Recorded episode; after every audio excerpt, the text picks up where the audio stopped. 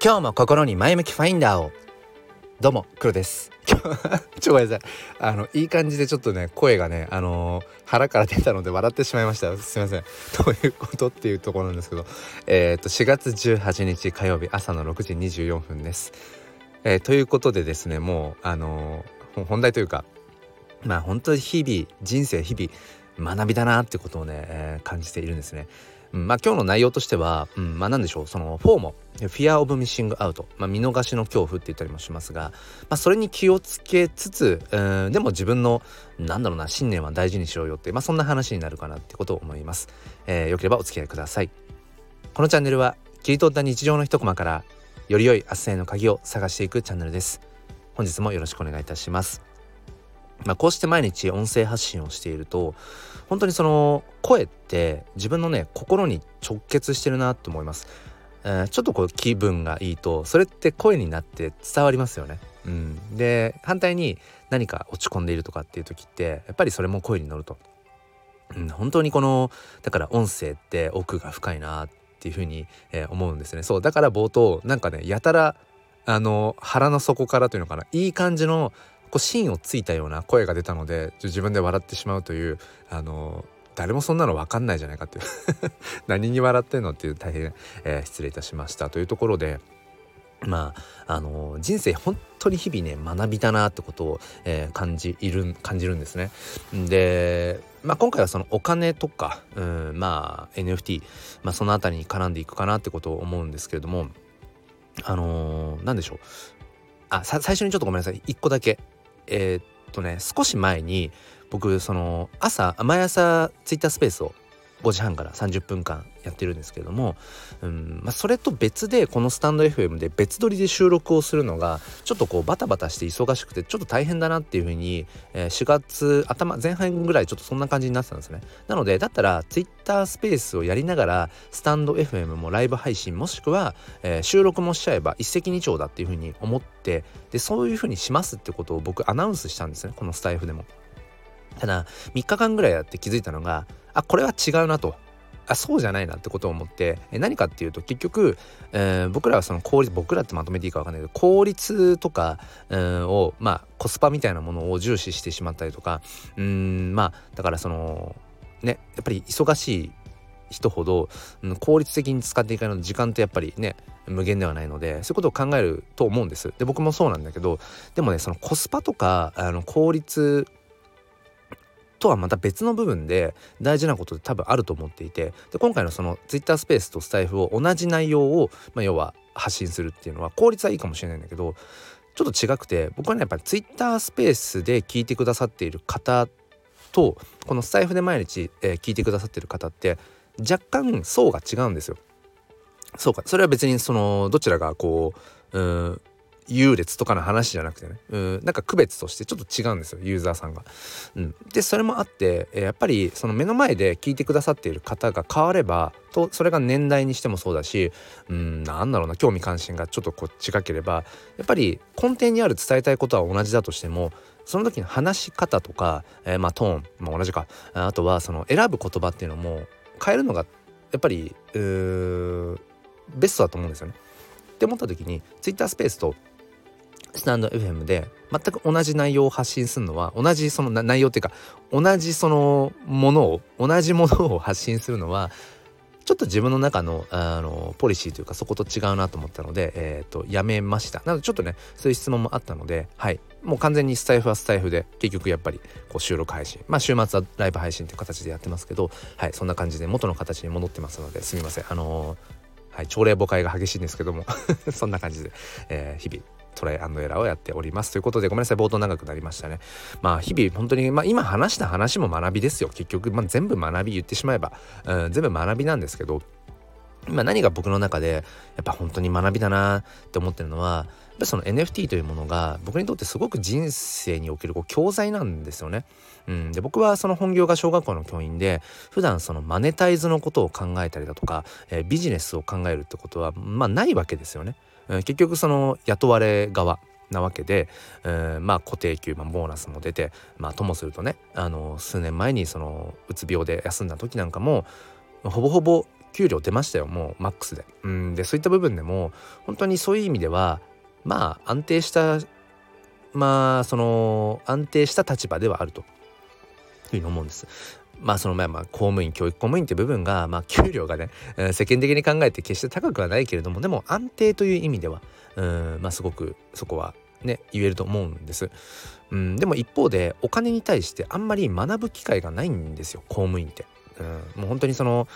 さまざまな部分が結局全部あのやってくれちゃっているので、うん、自分でね確定申告しに行くみたいなこととかっていうのも基本ないわけじゃないですか。うん、だからなんだろうなあんまりその内情分かっていないところがあってでこれってやっぱすごく危険なことだと思うんです。うん、まあ公務員その人たち自体が悪いわけじゃなくてもうシステムの問題でもうそれはしょうがないと思うんだけどだって考える機会がね普段ないわけだからしょうがないんだけどうーん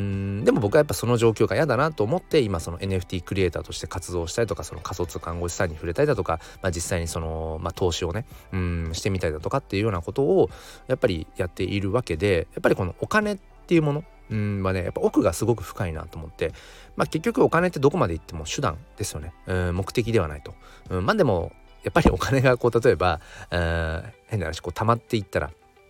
うん、やっぱりそれだけやっぱり嬉しいなっていう感情はやっぱり人間として湧くと思うんだけどでも結局大事なのってじゃあ、まあ、稼いだお金うんどういう稼ぎ方をしたお金なのかは別としても、まあ、お金はお金だと。じゃあその上でそのお金を何に使うのかっていうその使い方が最終的にはやっぱり大事なわけですよね。うん、例えば、うん、1億円というお金を、うん、じゃあ蓄えました。でもその1億円というお金を蓄えた状態で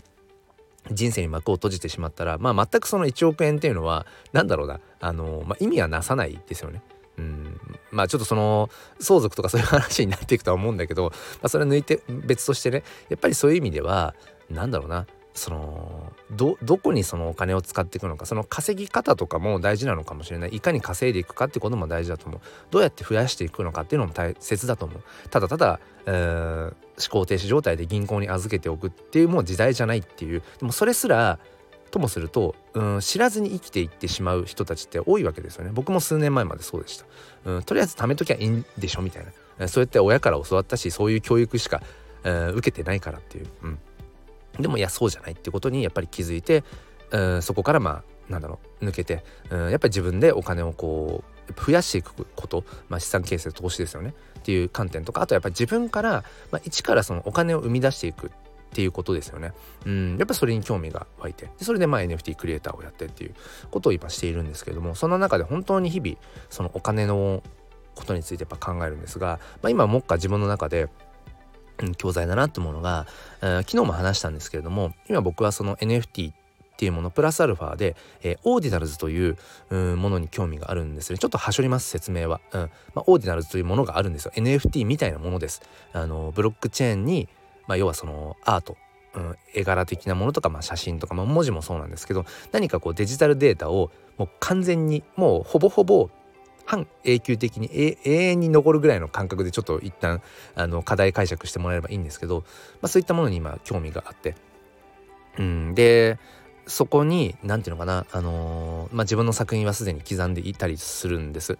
でそんな中で、うん、今そのオーディナルズっていうものが本当に始まって34ヶ月なんですもう超黎明期なんですね。であのサイプハイクルっていう違うサイプハイクルじゃない。ハイプサイクル。ハイプサイクルっていうなんかあのこう捉えていくと、まあ、黎明期があってその後、えー、絶頂期があってグッと上がってその後落ちてて、えー、と幻滅期があってその後安定期って言ったっけ？ちょっと名前ごめんなさい。今曖昧になっちゃいましたけど、まあ、そんな風に大きく4段階ぐらいになっていくわけですよね。うん、でそのオーディナルズっていうものがものすごく今黎明期であるわけなので、えー、投資の目線で考えても今このオーディナルズのまあとあるね、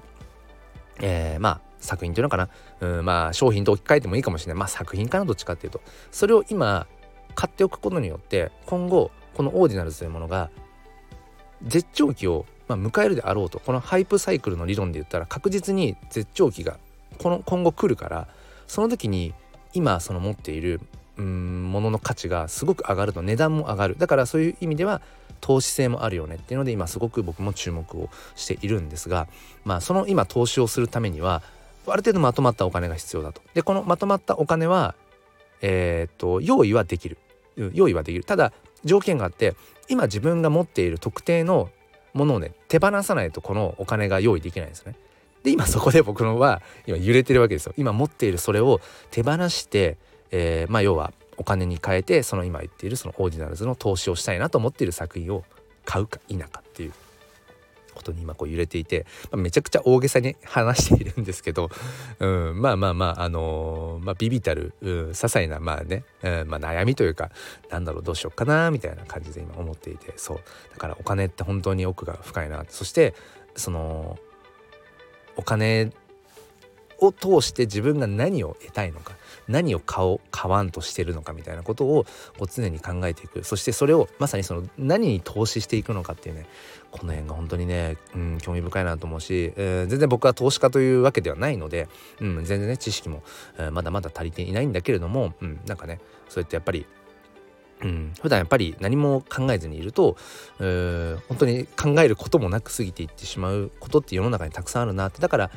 これって何なんだろうっていうことアンテナを立てていくっていうのは本当に、うん、改めて大事なことだななんてことを、えー、思っています。そうだからね本当にねうん思いますね。でともするとそのね今僕が投資したいなって思ってるようなうものを、まあ、近しい人とかがやっぱりこう買ったよとかって、うん、聞くと何ていうのかなやっぱ焦るわけですよね。うん、ああの人も買ったんだ。あこの人も注目してる。これって気をつけなきゃいけないのはフォーモフィア・オブ・ミッシング・アウトという、まあ、見逃しの恐怖っていうそのなんか自分の知らないところで誰かが得してるんじゃないかとか誰かが楽しんでるんじゃないかっていうなんかこのね心理状況に陥ってしまうと、うん、あのものが見えなくなってしまうので、えー、そこはちょっと客観視しつつ本当に自分が、えー、投資したい。それは本当にその金銭的なものも含めて、えー、自分がこれにかけたいな。